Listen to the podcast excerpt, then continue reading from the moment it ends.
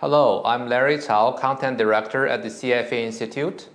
Equity risk premium is a very important factor in capital allocation decisions. For a long time, people have used historical returns as a way to estimate equity risk premium, which presents a problem because it does not vary from year to year, but in reality, you see equity market returns are dramatically different every year. Today, we have Dr. Katsunari Yamaguchi, President of Ibizen Associates Japan, with us. He's been a long-time student of equity risk premium. Dr. Yamaguchi, welcome. Good afternoon. Welcome. So the first question for you is, what are some of the issues with using historical returns as the proxy for equity risk premium? Yes, the historical return series is the only available data we can see. But the equity risk premium as a concept is a forward-looking concept, and we cannot see it directly in the historical data. So we have to estimate by some means, and especially when it comes to variation of the equity risk premium over time, it's hard to do that. What I'm going to try to do today is to come up with a new method to estimate those variations. Great. Can you explain the supply-side approach and demand-side approach to estimating equity risk premium? Supply-side approach has been popular over the last 15 years or so. Roger Ibbotson and Pen Chen did a study, and also Farmer and French published a paper, and some others did similar things. And that's a very valid approach based on corporate fundamental data. But it's hard to detect the time variation based on that, because it's a good way to estimate historical average based on the economic fundamentals. But it's hard to know why the stock prices move so much due to the possible variation of the equity risk premium. Very interesting. So what is the new approach that you have developed to estimating equity risk premium? Yeah, I use the monthly return series and try to decompose it into a mean and deviation from mean. And I keep track of the deviation of the, from mean return. That's a kind of residual return. And if you have, if you imagine perpetual bond, the yield and price are the inverse relations, right? And equity is considered as a kind of perpetual bond without fixed coupon. Mm-hmm. And so the similar phenomenon may happen when yield changes and the price changes in an inverse way, right? So the problem with equity is we can only observe the price change. So from observed price change, or the price return, or total return, or those kind of return series, in a backward calculation, I'm trying to estimate the implied return. Implied risk premium change behind the return data. That's great. That's very interesting. What are some of the interesting results that you have found from this new research? I used that method to test the historical data of the United States and Japan in the same period over the last 62 years, starting from 1952 to 2013. And I found out the first 30 years and second 30 years are quite different.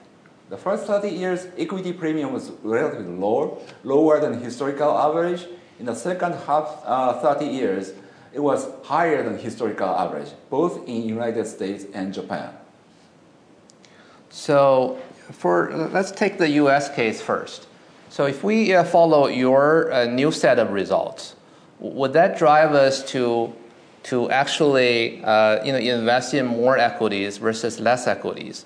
I guess a different way to look at this, I think we've discussed this issue with historical returns as long run means, but it does not capture fully the volatility around the long run means. What are your findings in that regard for U.S. and Japan?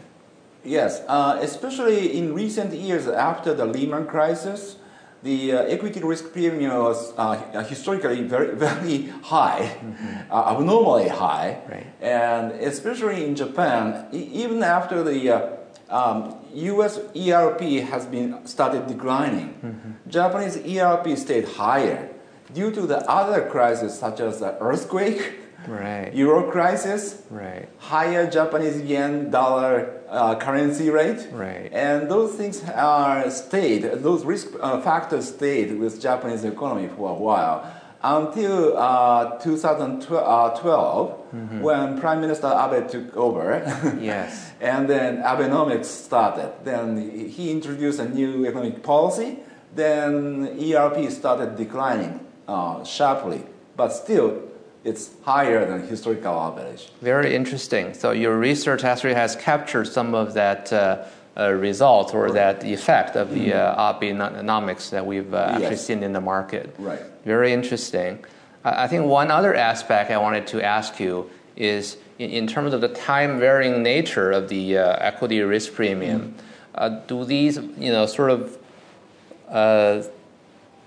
oscillate around the mean very often in a very short-term fashion, or these changes tend to actually take a long time to happen? Yeah, I first thought it's oscillating around the mean. That was my first assumption. But after doing my research, I found out a very interesting fact that there's a kind of regime change over the long history. When we look back the last 60 years, first 30 years and second 30 years are quite different. So it's not a kind of a short-term variation, but it's much longer than I originally expected. Can you elaborate a bit how the first 30 years were different from the last 30 years? Yeah, if we look back the history, first 30 years, starting from 1950s and 60s towards 70s, those was a kind of booming economy both in the United States and Japan. The economic growth rate was higher. There was inflation, inflationary period, and people's futures are bright because if you work harder, your wage will be increased every year. And that expectation ended towards the end of the 1970s. In the case of the United States, there was a kind of stagnation, stagflation economy in the 1970s. And in the case of Japan, when Japanese economies keep going until 1980s, until it burst at the end of the 80s in the bubble economy. And after that, we experienced very sharp decrease of the economic growth and deflationary period. And United States was keep going, but still started declining. They experienced a very short-term dot-com bubble, but after that, U.S. experienced Lehman crisis, subprime crisis, and like that. So second half of the last 60 years ended up with kind of a cold economy, which I call cold economy, versus the first 30 years of the hot economy. Yeah. Wonderful. That's really helpful. Thank you very much, Dr. Yamaguchi. Thank you very much.